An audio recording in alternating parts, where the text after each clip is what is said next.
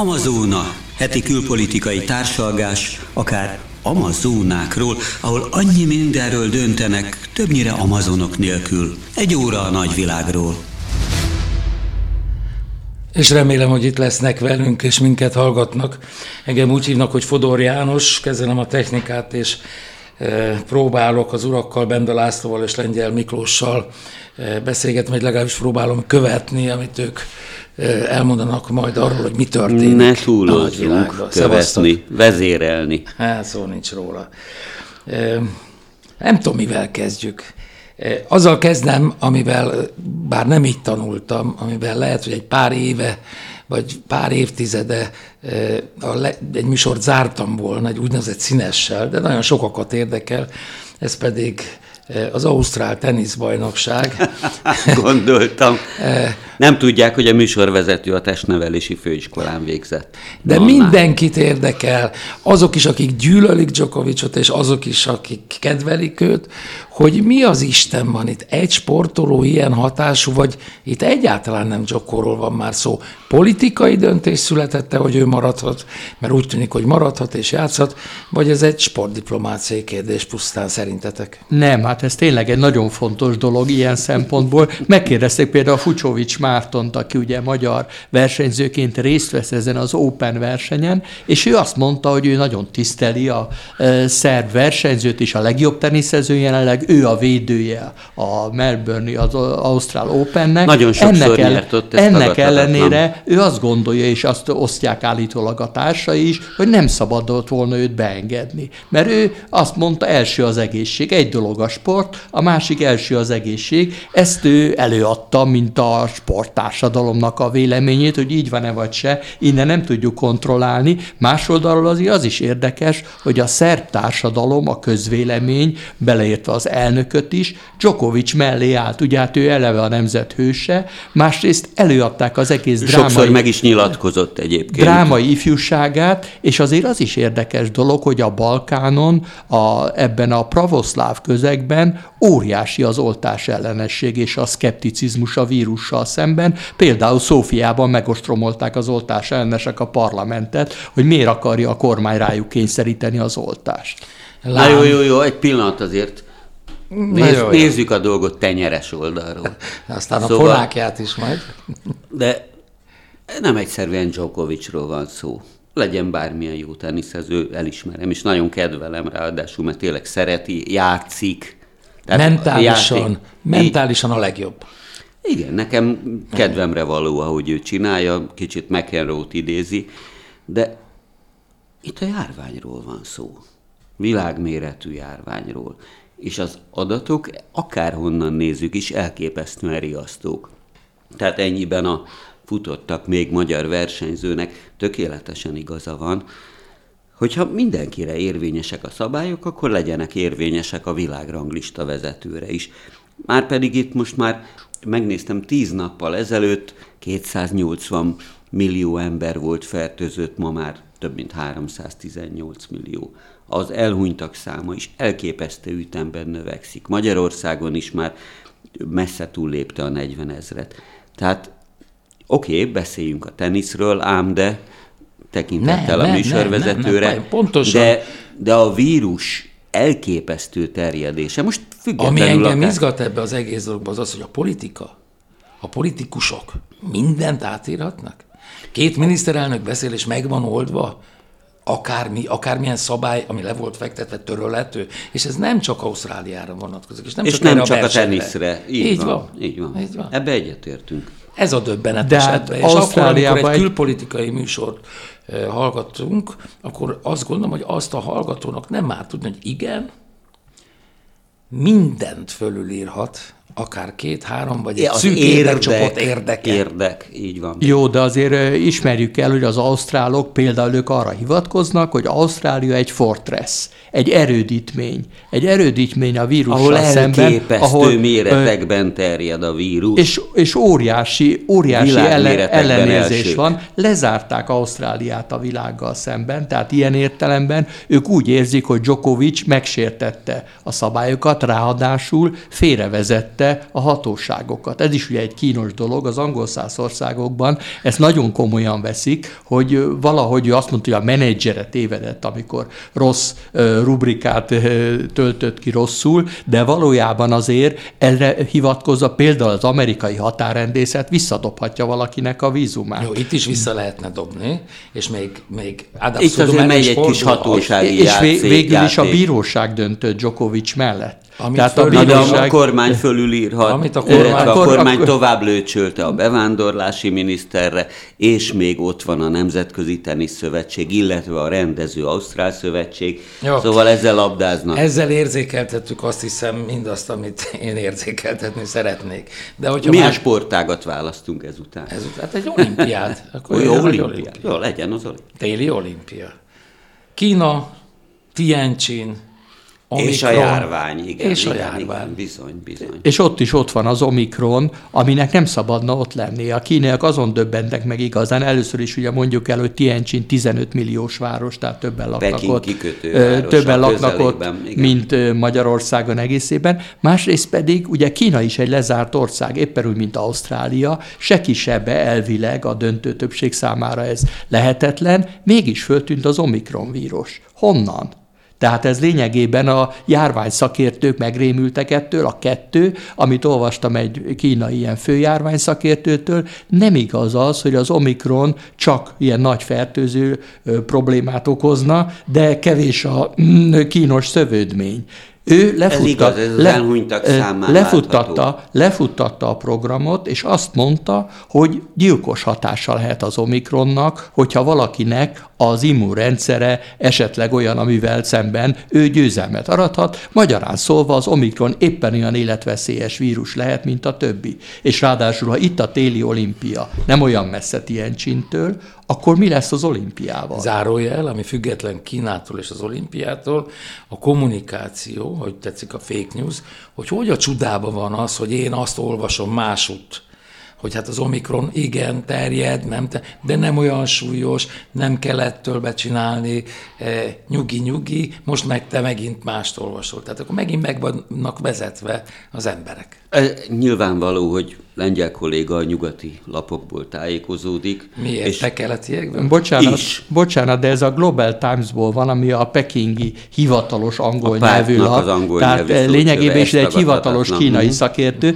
de ilyen vitát már folytattuk bent a kollégával az oltás kapcsán, aki büszkén okay, megkapta, a, megkapta a kínai oltást, megadom. és aztán a kínaiak már akkor megírták, hogy bizony a 60 fölöttieknek ez nem biztos, hogy hasznos. Megadom Lehet, hogy akkor még jóval fiatalabb Benden. voltam, de nem ez a lényeg.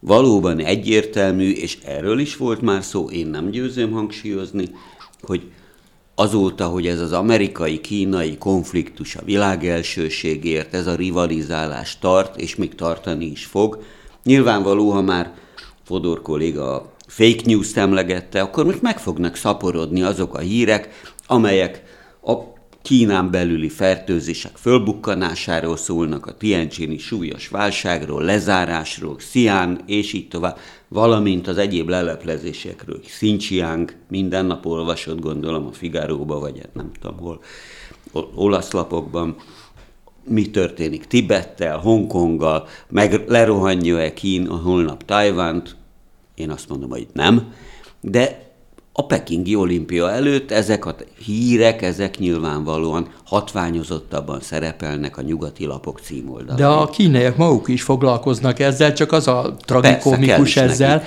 hogy úgy foglalkoznak, mint a régi, hát a kommunista időkben nálunk is. Ez a Tianjin legutóbbi cikk például, amit olvastam, az azzal kezdődött, hogy hát a városvezető testületei nem üléseznek. Hát ez nagyon érdekes főcím, majd pedig a hír közepén derül ki, hogy a járvány a csúcspontjára ér Tianjinben. Rengeteg lezárás van, rengeteg tilalom, és akkor, de nem üléseznek a legfontosabb elvtársak itt a világ végén. Fejezzük be ezt a kört abban. De nem, e- ennek csak annyi a lényeg, lehetne a lényege talán, hogyha ezt a spekulációt folytatjuk, hogy hogy októberben, gyaníthatóan októberben Kínában pártkongresszus lesz, és már a székek recsegése, ropogása, a körülötte ülőknek a helye kockázatos. Nem tartom kizártnak, hogy ez egy ottani belharcnak a része. De téli olimpia, és fejezzük be ezt a kört ebben, lesz vagy nem lesz, veszélyezteti ez a helyzet? Vagy Biztos, sem? hogy lesz. A kínaiak mindenképpen lesz. amellett vannak, hogy legyen, azért is ilyen szigorúak. Hát azok például, akik a kínai olimpián a szervezők lesznek, már karanténban üldögélnek, hogy nehogy probléma legyen, amikor megjönnek a külföldiek. És nekik presztízs, ne felejtsd el, te ezt nagyon jól tudod, Peking az első olyan város, amely nyári, majd téli olimpiát is szervezhetett.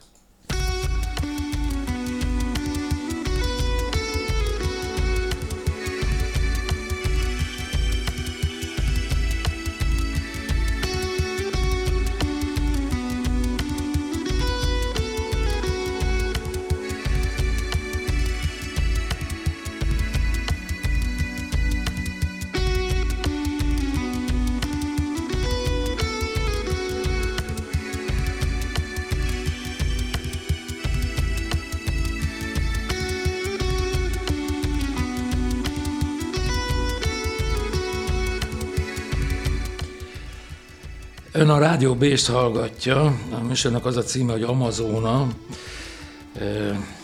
És hát hárman dumálunk itt, ebből két szakértő és egy laikus, az utóbbi vagyok én, Benda László és Lengyel Miklós külpolitikusok, külpolitikai újságírók, hogy pontosabban fogalmazzak, én meg érdeklődő ember vagyok. És egy kényes témát hozok én most föl, mert hogy szerintem érintve vagyunk bizonyos szempontból, és azért kényes, teszem azt csak halkan és zárójelben hozzá, mert, mert a mi rádiónk az belpolitikai kérdésekkel nem nagyon foglalkozik, sőt, véleményünk van dolgokról, de, de próbáljuk távol tartani munkat, amennyire csak lehet a belpolitikától.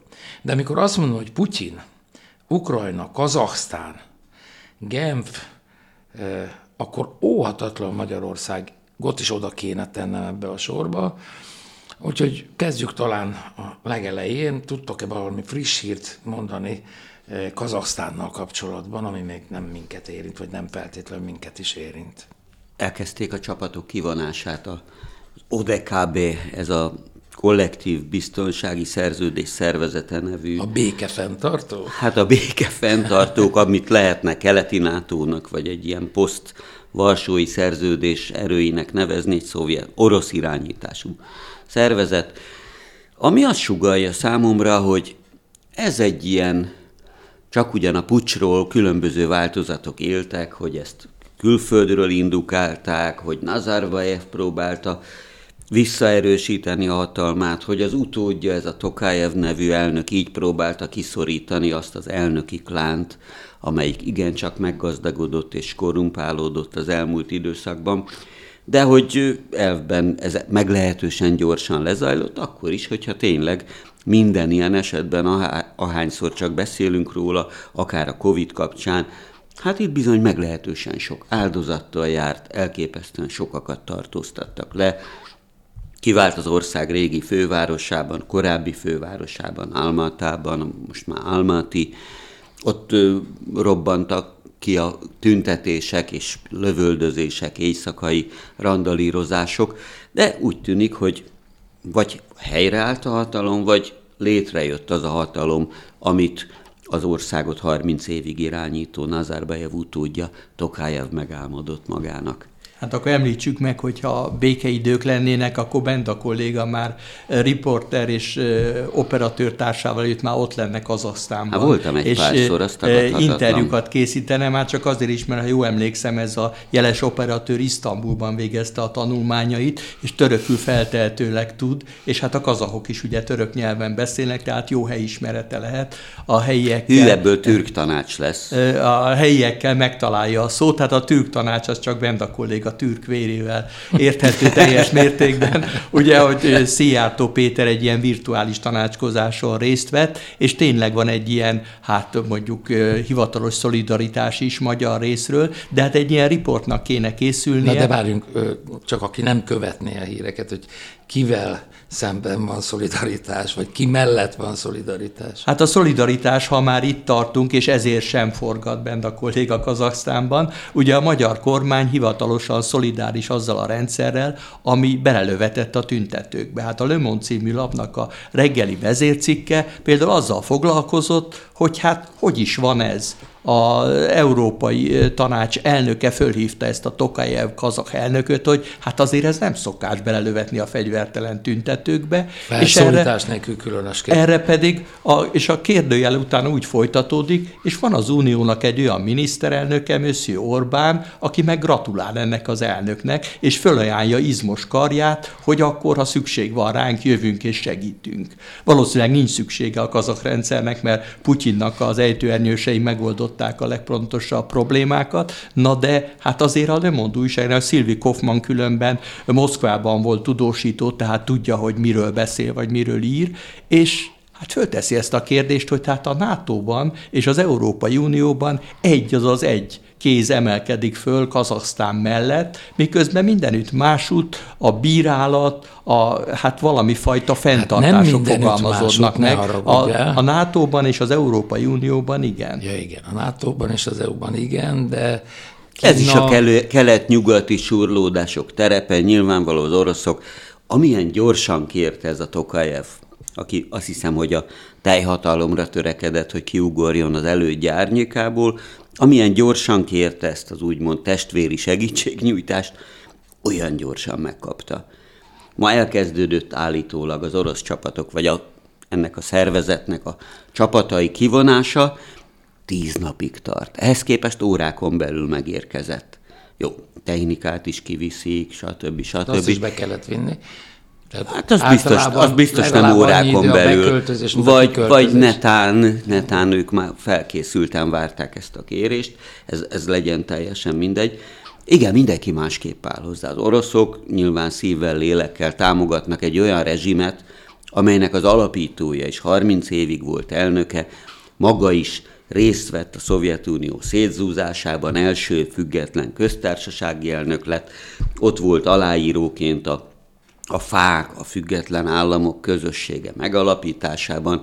Ő kezdeményezte annak idején a különböző ilyen posztszovjet szerveződések létét. Ez a Nazarbayev, Nursultán Nazarbayev, akit, ez az utódja, akkor Akinek még ügyesen az ő tiszteletére a főváros nevét adta, és most Nurszultánnak És aki hívja. lehet, hogy Magyarországon van, még ez sem hát zárható ezt, ki. Mert ezt biztos nem a Le Monde írta. Ez biztos nem, de hozzá. repülőgépek indultak ugye Kazaksztánból, valamerre, és ugye volt, ami Budapesten is leszállt. Jó, hát tehát, ez fake news, vagy nem, nem tudjuk. Nem tudjuk. Hát végül is Nazarbayev elnök ugye valószínűleg készülhetett a távozásra, annál is inkább, mert a titkos szolgálat főnökét, aki az ő, biza, az ő bizalmi embere volt, letartóztatták. A helyettes, az ő unokaöccse volt, az igaz, azt is elfogták. Az, az igaz, hogy a lánya 300 millió fonttal ment.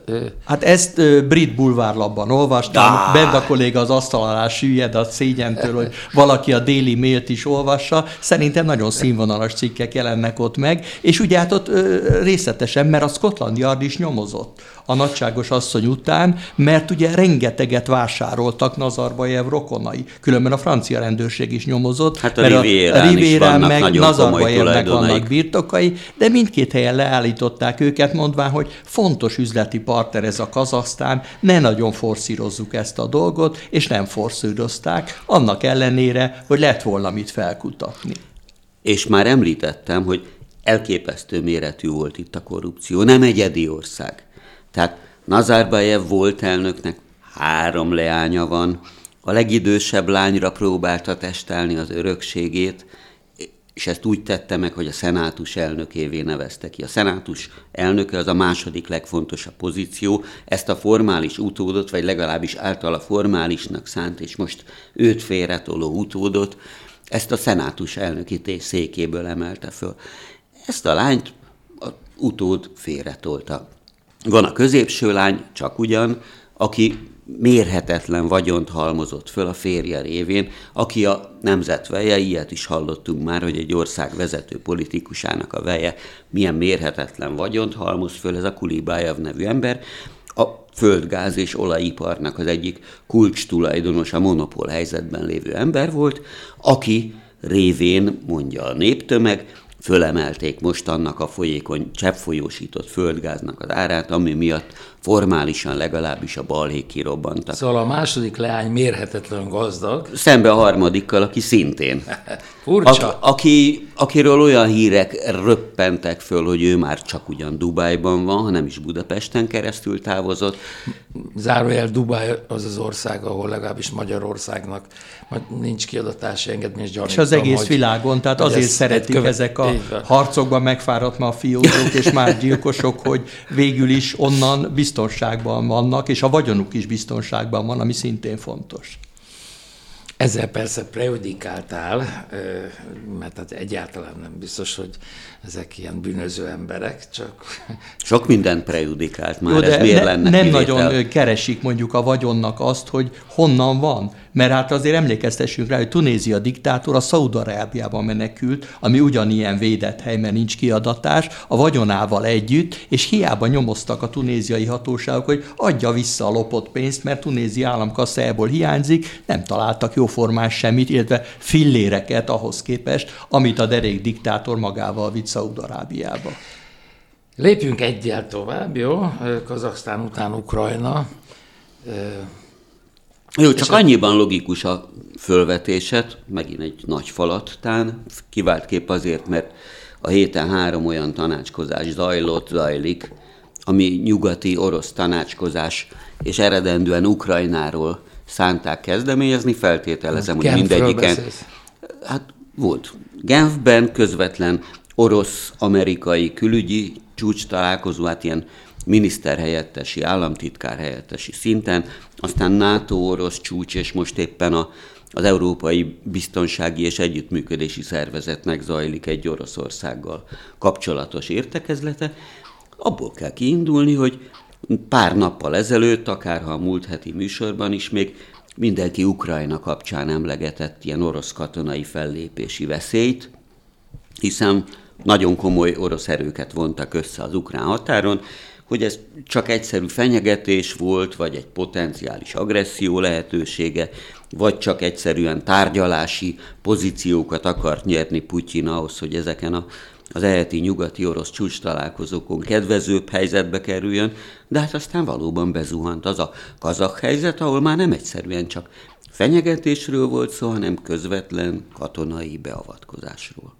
Na akkor megnéztem az orosz sajtót, mit írnak ők erről, oh, és az hoppá. oroszok a maguk részéről azt mondják, hogy kétfrontos harc. Tudatosan időzítették az amerikaiak erre az időpontra a kazasztáni felkelést, mert Ukrajnáról akarják elvonni a figyelmet, illetve Oroszországot nehéz Akkor nem az oroszok akarják de, elvonni de a figyelmet. Jellemző, jellemző, hogy az oroszok így gondolkoznak. Egyébként az orosz sajtóban még találtam egy érdekes cikket, ami nem közvetlenül ide tartozik.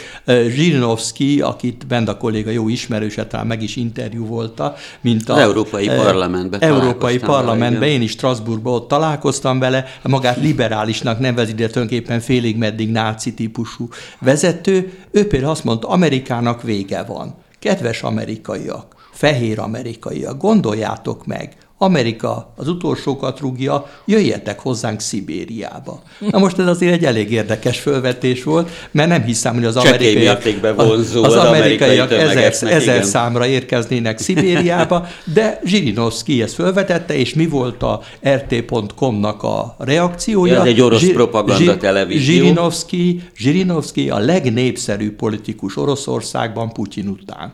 Tehát ezeket a kicsit vad dolgokat úgy mondja, mondja, hogy a népszerűsége úgy látszik fennmarad. Urak, én mindig arra gondolok, hogy a hallgatóink eh, az újságolvasó Azok emberek, mindent akarnak tudni a déli mailből, meg Zsirinovszkiról. Hát, eh, komoly azok, azok nehezen tudnak tájékozni, hogy ez az egész ügy miért van. És most nagyon-nagyon leegyszerűsítem. Nyilván ez hibás, rakjatok is helyre, de azért itt én azt gondolom, hogy többé-kevésbé azért alakul ki egy újabb hidegháborús front, mert a NATO terjeszkedése baromira nem tetszik az oroszoknak továbbá. Putyin szeretne egy újabb, nagyobb birodalmat eh, kiépíteni. Már pedig, hogyha vissza, helyreállítani, restaurációnak hívják. Már pedig, hogyha Ukrajnát netán a NATO fölveszi, ugye, hát nem, nem tartom valószínűleg, és oda fegyvereket telepít, akkor kvázi a kerítés Anélkül van is a... fegyvereket telepít, hogy fölvenni. Jelen. Igen? Igen.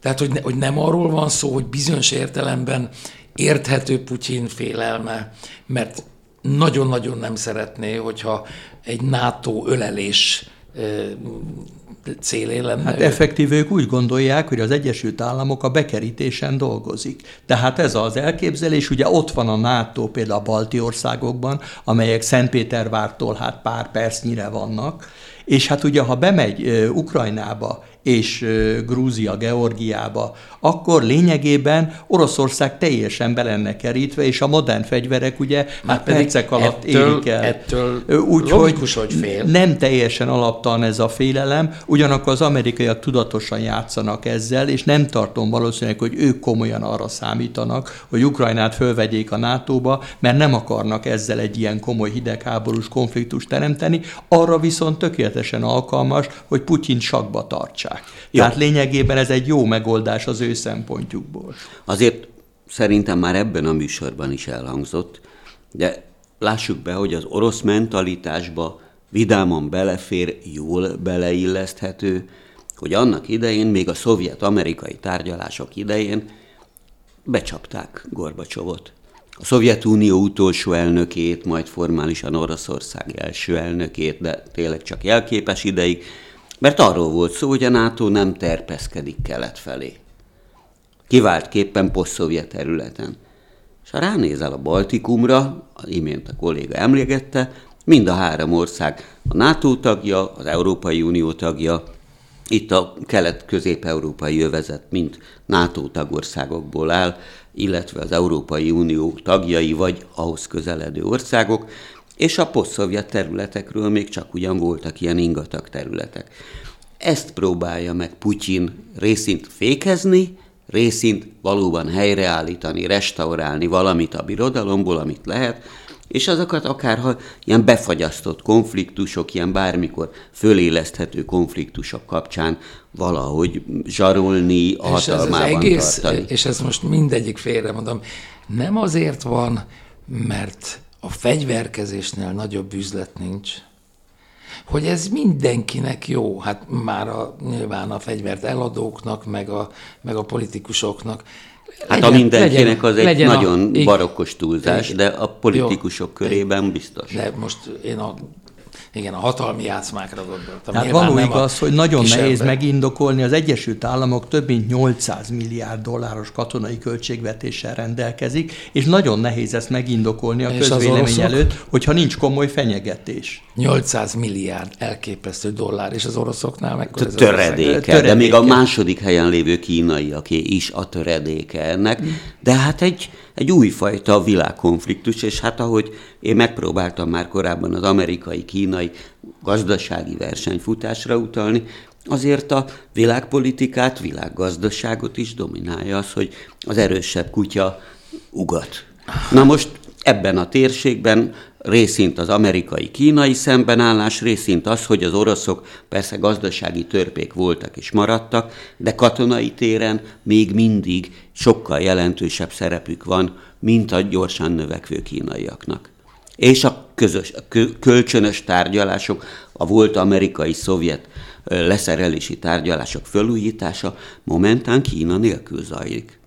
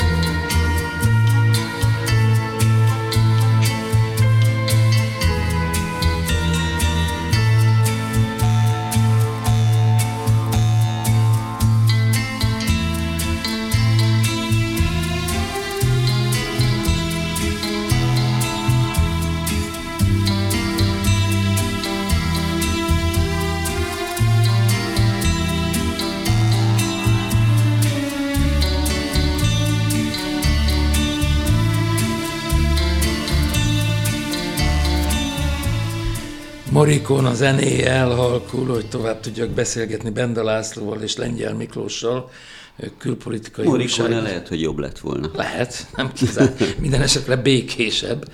De hát, hogyha túl sok zenét hallgatunk úgy, hogy nem tudjuk, hogy mit történik körülöttünk a világban, akkor egyszer csak azt vehetjük észre, hogy nincs áram a készülékünkben, és nem szól a zene. Hát itt már beszéltünk fegyverkezésről, politikai eh, nagy játszmákról, de gazdasági játszmákról nem. És eh, azt hiszem épp eh, lengyel kolléga írt egy, egy cikket az amerikai kamatláb emelésről. Ú, ez Annak nagyon a- jó rádiós téma. Én volumen, te volumen. Ezt igen, fejtse ki. annak a akkor. következményeiről, és azért tartanám fontosnak, hogy beszélünk erről, mert egy átlagolvasó, vagy átlag hallgató meghallja ugyanezt a kifejezést, mint most Benda kolléga is szörnyűködve mondott, azt se tudja, hogy miről van szó. Miért fontos ez? Hát ezt valószínűleg azért is fogalmazzák ezen a tolvajnyelven, hogy ne is vegyék észre az átlag olvasók, hogy meglátják a címet és tovább lépnek. Éppen úgy, mint hogy a kínaiak elfödik azzal, hogy nem ülésezik a vezetés, hogy Tientsinben járvány van. Ez ugyanolyan fedőszöveg, de aztán ha beleolvasunk, akkor mit veszünk észre? Azt veszük észre, növekszenek a kamatlábak Amerikában, az egész világra kihat ez, és fokozatosan például ezek a feltörekvő országok, ahova mi is tartozunk, vagy a szegény országok, amiket fejlődőknek neveztek régebben, az ő pénzüknek az értéke fokozatosan elveszti Hát az mert hogy a értékét, dollár az és- a világ tartalék és valutája. a dollár fölfele megy, a többiek lefele mennek, viszont a hitelek jelentős része dollárban van, tehát egyre többet kell fizetni a kölcsönökért, és akkor bent a kolléga arra döbben rá, hogy a nyugdíj, ami jelen pillanatban x dollárt ér, az esetleg néhány év múlva a felét se. Nem Nem lengyel ké- kolléga, a szelvényvagdosó, ő pedig rádöbben arra, hogy na jó, akkor vastagabb szelet sonkát kap a sarki közérben, ha nem küldi le a sameszát. Jó, nem kérdezem meg, hogy mennyi euróban vagy dollárban a te nyugdíjad. Nem, fogalmam szé- sincs, nem szégyellem- számolgattam, és nem szégyenkezem inkább. Igen, helyes. Jó, tehát ez az egész világot befolyásolja, ugyanúgy, mint az is, hogy hol vannak a fegyverek, mekkora hadsereg van, mekkora, nem tudom én, a fegyverkezésre költött pénz a különböző országokban. Tehát nagyon-nagyon szorosan hozzáfügg ahhoz a, ha úgy tetszik, zsaroló potenciálhoz is, amit más eszközökkel is De hát láttuk például a- Görögország esetében néhány évvel ezelőtt. Tehát ez egy ilyen példastatuálás is volt az egész világban, de mondjuk hát ebben a elmúlt De mit napokban... láttunk Görögországban? Fejtsd ki azért, légy szíves, hogy Hát Görögországban A magamfajta azt egyszerű láttuk, hogy Görögországgal közölték, hogy csődben van, ennek pedig az a feltétele, hogy olyan szigorú gazdasági politikát kell folytatni, ami a lakosság életszínvonalát nagyon jelentősen csökkenti. És Egyébként ami- hamisított statisztikai adatokat tettek még az Európai Unió számára is közzé. De Ezt kik? is tegyük. A a görögök, görögök, a görögök, görögök a maguk. csődöt, Mi ugye, érdekük volt ez? Hát Hát, hogy elfedjék a saját billieiket. a Igen. csődöt elfedjék, ezért Azzal, hogy hamisították. bejelentették Nem, a csődöt? hamisították a, csa- a statisztikákat korábban. Egy ideig, de hát aztán De csődöt egy idő után, voltak. egy idő után Kénytelenek kiderült, voltak. kiderült, akkor pedig a leleplező statisztikusokat hadbíróság elé akarták állítani, mint hazaárulókat. El is De mentek Amerikába, de ez és csak azóta a dollárt ez egy szolgálják ilyen- becsülettel. Igen, ez egy ilyen anekdotikus részlet. Lényegében ott is a bánatos görög polgárok még most se állt helyre az életszínvonaluk. Tehát ez, ez 2008-9-ben volt ez a görög válság a csúcsponton, most se, ugye elég sok idő eltelt már, nem állt helyre az életszínvonal. Görögország már jól van, a polgárai még nem. Így értékelt egy ilyen gazdasági szaklap, hogy hát szóval jelen pillanatban is ez a helyzet. Na most ezt mondja az IMF-nek és a Világbanknak a közleménye, hogy ez fenyeget nagyon sok országot, Európa gyengébb országait is, ide tartozunk mi is, és hát ilyeneket, mint Afrika vagy ö, Dél-Kelet-Ázsia, most konkrétan például Sri Lankán, ahol a magyar külügyminiszter is tárgyalt, Ú, különben a, kínai, a, kínaiaktól, a kínaiaktól adósság átütemezést kértek a sri lankaiak, mert nem tudnak Mert a fizetni. csőd szélén Mert a vannak, csőd de szélén- akkor mi most Nem. megyünk velük üzletelni? Hát ez egy eh, Az erős, Exim Bank két felüljárót fog építeni még az idén. Igen. erősen, erősen kérdéses, Vagy annak a hiteléből, kérdéses igen. üzleti vállalkozás, de azért ne felejtsük el, hogy nekünk is vannak kínai hiteleink, és adott esetben, ha visszautaltok a görög példára, ott az volt, hogy a Pireuszi kikötőt a kínaiak így szerezték meg. Adtak hitelt Görögországnak, az egész aténi parlament felállva tapsolta a kínai miniszterelnöknek, adnak ezek a derékjó kínaiak. És nem a nekünk- Pireuszi nek- kikötő az egyetlen, Nekünk, nekünk ad, adnak pénzt, akkor, amikor a szívtelen nyugatiak nem adnak, Kinek adtak is pénzt, kiderül, azt se tudják visszafizetni, milyen kár, hát akkor a Pireuszi kikötő 90%-a a miénk. És ma ebben a kikötőben jóformán csak a kínai rész működik. Úgy Tehát... látszik, hogy én nem a bulvárlapokat olvasom, mert én meg olvastam olyan gazdasági okfejtést Dél-Európáról, hogy középtávon, de hosszú távon nagy valószínűséggel Portugália és Görögország az a déleurópai érzékeny térség, aminek a legjobb esélye van arra, hogy talpra álljon gazdaságilag, és bizony Franciaország, vagy Spanyolország, Franciaország, meg Olaszország nagyobb súlyú, nagyobb adóssággal rendelkező ország meglehetősen labilis marad. Egyébként Olaszországban meg jövő hétvégé után tíz napon belül elnökválasztások lesznek, ami érdekesebb, hogy mint a déli mail. Hát én ebbe kételkedem, hogy az embereket jobban érdekli egy elnökválasztás, mint az, hogy hogy... Hát a sri lankai hidak azok Nem, nem az, hanem hogy hogy élnek. Tehát az ember a görög polgárokat, vagy az olaszokat is, az, hogy milyen az életszínvonal, sokkal inkább érdekli, mint hogy ki hát az mert elnök. Magyarországhoz ki hasonlítják, elnök. de nem ez a De hogy ki az mérce. elnök. Ami, hogy Magyarországhoz, ha hasonlítjuk, akkor azt is észre lehet venni, hogy Portugáliában és Görögországban az egyfőre jutó GDP most már elmarad néhány kelet-európai ország mögött is. Tehát lényegében a versengésben egyáltalán nem állnak olyan nagyon jól. És ezek a nem tudom, hogy hol olvasott nagyszerű hírek Görögország és Portugália föllendüléséről, ezek csak arra mutatnak, hogy a többiek még rosszabbul állnak. De sem Olaszország, ezt, sem Franciaország. Ezt na de, próbáltam tényként na, na de közölni. Az hogy, az, hogy ők még rosszabbul állnak, az nem vigasztalja a görögöket és a portugálokat. Mint hogy minket sem vigasztal az, hogy a szomszédos országban esetleg rosszabb a helyzet. Hát ez egy nagy kérdés, hogy a középtáv meg a hosszú hosszú táv hogyan számítható ki. Egy olyan labilis helyzetben van a világ, szerintem, vagy én ezt érzékelem, amelyben hihetetlenül nagy bátorság kell az, hogy akár egy középtávú prognózist lehessen mondani. Hát annyira... Mondjuk az olasz meg a francia választásokról én szívesen megkockáztatom, de... Nem én a gazdasági, nem a választásokról, hanem a... Szívesen nem kockáztatom meg, mert Igen. a lengyel úr által annyira imádott olaszok és franciák biztos, hogy zokon vennék. De hát amúgy, hogyha te szívesen megkockáztatnád, akkor oszd meg velünk, hogy mit tippelsz. Attól függ, hogy Olaszországban, ha a jelenlegi miniszterelnök, Mário Draghi, akit egyébként Európában is rendkívül nagyra becsülnek, és egy olyan fasiszták vagy neofasiszták kizárásából lévő nemzeti egységkormány élén áll és sikeresen produkál, ha ő bedobja a kalapját, hogy nem tudom, 73-74 évesként elnök akar lenni, simán menni fog. Hát nyilvánvaló, ráadásul a parlamenti többsége is megvan hozzá. Ha nem, akkor félő, hogy én azt mondom, hogy félő, nem tudom, hogy beszélgető partnerünk mit mond ehhez, Berlusconi lesz az elnök. Egy 84 éves, rengeteg betegségen átesett, és rengeteg egyéb bűnbe esett volt kereszténydemokratából kiinduló jobboldali populista politikus, Úgyhogy valószínűsítem, hogyha Drági indul, ő nyer, Kérdés, hogy milyen kormány jöhet utána. Franciaországban pedig én még továbbra is azt állítom, hogy Macron újra fogják választani. Ez nagyon izgalmas kérdés, kétségkívül csak mondom, hogy az átlagos francia és olasz polgárokat az érdekli, hogy hogy fogunk megélni, és például Olaszország esetében ugye Drági mire szerezte meg a népszerűséget, hogy tudott kormányt alakítani? Úgyhogy komoly hogy gazdasági a, szakember, akinek ma az Európai a, Központi a, Bank élén nagy tekintélye hát volt, és ke- össze tudott hozni egy olyan kormányt, hát ez, amire korábban senki nem de volt miért? képes. Miért? Mert egy óriási pénzösszeget, több mint 200 milliárd eurót kapott az Európai Uniótól. Méghozzá egy ez, újfajta stru- na, na de hát ez a 200 milliárd azt mondta, és a többiek ezt fogadták el, például Orbán Viktor barátja Salvini is, aki a pokolba kívánta az Európai Uniót, hogy pénz beszél. Na de akkor azért mondom, hogy ezek a dolgok sokkal jobban érdeklik az átlagos polgárokat. De ez az ember pénzt tudott szerezni magyarán, hát, nagyon bízik benne. És az Európai Uniónak az volt a feltétele, hogy hát ilyen kormányt akarunk. Jó, hogyha az Európai Unió ekkora pénzt ad, akkor vélhetően... Eh, Ez az a pénz, el... amit Magyarországnak nem adnak. Hát...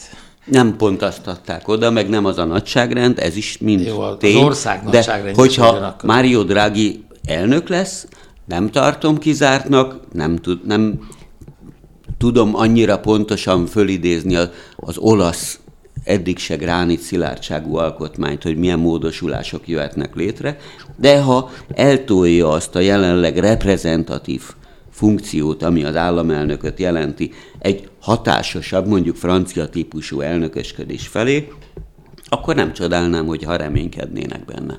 És Macron, mert hogy említetted őt is, Macronnak a legutóbbi közvéleménykutatási adatai is kedvezőek. De és ez az, amit mondjuk érdekes módon nagyon, hát eddig nem tartottak esélyesnek, ez a Pekres nevű jobboldali jelölt, Jobb aki női női jelölt, és nem tartották még a saját pártjába se igazán hát potenciálisan fontos jelöltnek, befutott, és ez a sárközi féle párt lehet a így mondani. Párt. Tehát lényegében ö, megvan az esélye arra, hogy adott esetben ö, Macronnal szembe is sikert arasson. És itt azért a tematikát is érdemes figyelembe venni. Macron elnök a járványjal akar érvelni. Tehát, hogy a járvány, illetve a járvány ellen hozott az imént említett uniós intézkedések azok, amik az ő sikerét garantálják, hiszen Franciaország is hatalmas pénzeket kapott, a gazdaságot Macron jól menedzseli a körülményekhez képest. Mit mond ezzel szemben Valérie Pekres asszony? Ő előhozta sárközi régi témáját, porszívóval kell kitisztítani a negyedeket, a problematikus városrészeket, a különböző gyanús bevándorlóktól, a és a különböző még beszélünk, de hadd kérdezzem meg, bocsáss meg lesz a és miért fontos ez mondjuk nekünk, hogy Macron lesz-e, vagy ki lesz Olaszországba? Miért fontos ez Európának? Hát azért fontos, mert ez a három hatalom irányítja most az Európai Unió, Uniót, Németország, Franciaország és Olaszország, és ők az Európai Egyesült Államok felé szeretnének előrelépni, ami mondjuk pont szemben áll a magyar kormány elképzeléseivel. Már az és ők, az... A, ez, a, ez a három ország, ország. Ez a három Már ország. Németország, Franciaország és Olaszország. És, és Olaszország. Én ezt értem, de ezeknek a jelenlegi vezetői. Jelenlegi vezetői, és ezért mert fontos. Nem a leendő, mert nem, hogyha a szélsőjobbos vagy Nem, más... de hát Macron elnök ugye most is elnök, és Igen. reménykedik. És a nem folyta... lesz szélsőjobbos elnök és rem, remény, Franciaországnak, rem, ezt meg merem kockáztatni. Reménykedik a folytatásban, és ez az uniónak is befolyásolja az egész jövőjét. Így hogy ez nekünk a, is. Ez a három típusú vezető, és tulajdonképpen az Európai Egyesült Államokkal szemben igazán határozottan nagyon kevesen állnak ki, mindenek előtt a magyar kormány. Jó, de itt kétféle elv csap össze, úgymond. Ez a szorosabb európai együttműködés, nevezzük, tételezzük fel Európai Egyesült Államoknak, kontra a nemzetállamok laza föderációja. Ezt Magyarországon kívül még a lengyelek támogatták így úgy, meg halványabban másút voltak nyomelemei, nyilván kevés a befolyás rá. Macron elnök pedig az első fél évben, amíg az Európai Unió rotáción alapuló elnökség tisztét tölti be, Nyilvánvaló, hogy a maga koncepciója szerint Olaszországgal barátsági szerződést aláírva, a németek most hasonlóra törekednek, megpróbálja a saját sikereként bebizonyítani azt, amit ő véghez vinni lenne képes, Egyébként pedig a második fél évben a csehek lesznek az elnökök, már pedig ott a miniszterelnök épp ma tett ott egy olyan nyilatkozatot, hogy Fontos ez a visegrádi együttműködés, de nem csak erre épül Európa, vagy hát a Nagyon kritikus hozzáállás Így, így. Most Orbánhoz, és ez merőben megváltoztatja ugye a, a négyek egy irányba húzását, vagy széthúzását. Hát eddig se voltak teljesen egy irányba húzóak jelen. Ezért írtam, hogy Orbán csehül áll című cikket, de hát így végül Miről is, nem írtál te? Végül Nagyon is, termékeny mesterrel állunk Végül szemben. is megpróbáljuk azt, hogy a parlament elnök azt mondja, Kerek Perec azt mondta, ahogy Babis sikerült kipöckölni Prágában, ugyanúgy az Orbán féle rezsimet is szüntessék meg a magyar választók a következő körben. Hú, de nehéz ügyek ezek, és, és a, a végén itt vagyunk mi a nyugdíjunkkal. Na, majd meglátjuk, most zenélünk egy kicsit, és aztán nekiugrunk az utolsó körnek.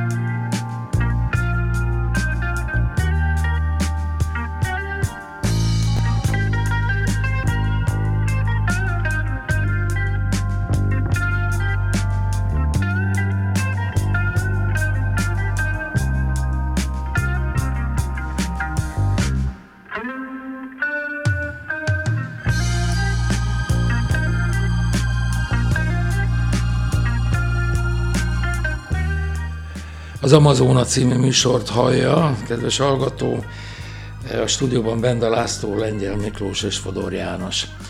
Santana Európa című dala halkul elép, de hát azért Európáról még egy kicsit beszélünk, de nem csak Európáról, hanem majd Afrikáról is. Mert ugye az utóbbi időben, és ez nem Jokónak köszönhető, és nem csak Tientsinnek vagy Kazaksztánnak, én kevesebbet hallok erről a bevándorlási hullámról, hogy Európa fenyegetve van, hogy Magyarország, és, és egyáltalán ez az egyik legnagyobb veszély. Kevesebb menekült érkezik Európába mostanában, mint egy évvel ezelőtt mondjuk? Hát egyrészt kevesebb is jön, másrészt pedig a hozzáállás megváltozott. Hát Németországban például örömmel közölték, hogy hála a migránsoknak nálunk nem lesz olyan probléma a kamionsofőrökkel, mint Angliában volt. Angliában ugye, amikor kiküldték a Brexit miatt a kamionsofőröket, akik Európából részben tőlünk mentek Nagy-Britanniába vezetni, akkor óriási hiány volt, és az áruszállítás is akadozott. Németországban pedig közölték, hogy nagyon örülünk, hogy átképeztünk egy csomó ilyen migráns fiatal kamionsofőrnek, és nem lesz ilyen problémánk. Tehát lényegében az az elképzelés, amivel már Angela Merkel is megindokolta a bevándorlásnak a fokozását, az, hogy lényegében Vagy munka, az engedékenységet. Munkaerőhiány van, és ezeken a területeken, amelyek legyünk közíték, eléggé tipikusan migráns munkakörök, mint például a kamionsofőrség, vagy az építőipar, vagy a e, szociális gondoskodás. Tehát ezeken a területeken a migránsok kitűnően felhasználhatóak. Uh-huh. Ez az az érvelés, amivel például a magyar kormány sem nagyon tud mit kezdeni, hiszen nálunk is hiány van. Építőmunkásokból, azt hiszem, hogy kamionsofőrökből is, és ezekből szociális gondozókból, kórházi nővérekből, tehát ezekből a ö, nagyon ö, hasznos és nagyon fontos foglalkozásokból Tehát egyfelől Európa rájön munkája. arra, hogy szükség van ezek Ausztriában már bejelentette a kormányzat, hogy ennyi és ennyi, és ez, ez hat számjegyű nagyságrend volt, migránsra lesz szükség a közeljövőben. Egyébként pedig Szijjártó Péter Sri Lankai látogatásán, már te korábban fölemlegetted, adott egy interjút az ottani köztévének, ami azért köztévébb, mint mi felénk, ahol ő maga is mondta, hogy hát igen, mi szigorúan ellenőrzés alatt tartjuk a bevándorláspolitikát, meg határfalat építettünk, de ugyanakkor számos vendégmunkás érkezik az országba a kontrollunk alatt, mert szüksége van az ország gazdaságának erre. És hát itt a demográfia. Hát a demográfia alapján ugye az európai ország döntő többségének a lakossága csökken. Hát Lettországban például már kiszámolták, hogy az utolsó ember mikor oltja le a villanyt. Tehát lényegében olyan ö, kevés gyerek születik. És mikor? Olyan, már elfelejtettem a dátumot, de éppen úgy, mint Japánban, ez már ki van számolva, hogy egyrészt kevés gyerek születik. Ha ez a trend állna, más, persze, de japán lakosság is folyamatosan Másrészt csökken. óriási a kivándorlás. 126 millióan vannak Japánban, azért igen, Na igen, de nem fogynak el. Folyamatosan csökkenő a létszám, előrekszik a társadalom, egyre többekről kell gondoskodni, ez Japánban ebben világcsúcs tartó, azon kívül, hogy a gondoskodás gazdálkodás is egy árnyalattal jobb színvonalú, nem mint egy, legtöbb országban. Igen. Igen, de hát ugyanakkor viszont India, hogyha más Sri Lanka tőszomszédságánál tartunk, átlépte az elmúlt tíz napban az 1,4 milliárd lelket. És nő Kína nyakára. Azt mondjátok, hogy, hogy megváltozott egy felől a, a hozzáállás, a viszonyulás, másfelől mégis kevesebben jönnek. Hát ez mondjuk összefügg a járványjal is, hiszen a járvány az is ugye hát lezárta ezeket az országokat, és a migránsoktól hát lehet tartani nyilvánvalóan abban az értelemben, hogy ők a járvány hordozói is lehetnek, akaratlanul is, tehát kevesebben is jönnek, másrészt pedig azért azt hangsúlyozni kell, hogy az európai országok többségében nem arról van szó, hogy válogatás nélkül mindenkit be kell engedni, hanem valami fajta szelektív munkaerőimporton gondolkoznak, tehát azon, hogy hogy lehet lehetne ö, úgy megoldani a dolgot, hogy egyrészt ugye enyhíteni ezt a migráns problémát, másrészt enyhíteni az európai országoknak a munkaerőhiányát. Oké, okay, én nem szeretném az Amazona hallgatóit borulátó hangulatba hozni, de én nem vagyok ilyen optimista, mert Afganisztánban világméretű, rettenetes humanitárius válság fenyeget a közép-közel-keleten. Vannak konfliktusok, Nyugat-Afrikában, a Szahel térségben egyre érettebb konfliktusok bontakoznak ki, ahonnan a mediterráneum, a földközi tenger térsége felé tódulhatnak bármikor az emigrációra, Európába törekvőek, úgyhogy én sokkal borulátóbb vagyok etérem. Az utolsó egy percben nem azt mondom, hogy egy kis színes, sőt, de hát mégiscsak néhány mondat arról, hogy már elnökasszonyát börtönbe csukták, négy évet kapott. Hogyha nem elnökasszonya, ő egy ilyen Hát gyakorlatilag miniszterelnöke volt az országnak, ilyen vezető miniszter, vagy Igen. stb. De a legnagyobb tekintélyű Myanmari, vagy leánykori nevén burmai politikus Aung San Suu Kyi-nak hívják, Nobel békedíjas, de azért csalódást okozott a világ közvéleménynek, amikor a nemzeti kisebbségekkel és egyéb ügyekben nem úgy járt el, ahogy kellett volna, és őt többszörösen már a katonai tanács, katonai hunta vezetői megfenyegették, bíróság elé állították, és most akár brit hagyományoknak megfelelően, mert brit gyarmat volt valaha ez a Burma, akár száz évig is elítélhetik. De hát én azt olvastam, hogy el is ítélték. Négy évre elítélték Négy évre. momentán, de hát az élete jelentős részét börtönben vagy házi őrizetben töltötte, amióta nagy-britanniai tanulmányai óta hazatért. rá, hogy Myanmarban volt rendőrtiszt Orwell, és aki ott a rendőrállamot hogy kell megszervezni, és onnan írta a nagy tanulságú regényeit. Urak, nagyon szépen köszönöm a mai beszélgetést nektek. Eh, kedves hallgatók, Benda László, Lengyel Miklós és Fodor János elköszön önöktől már az egy hétre, ha minden igaz. Reméljük, hogy nem jön közben semmi, ismét lesz Amazona. Hallgassák továbbra is a Rádió Bést. Minden jót!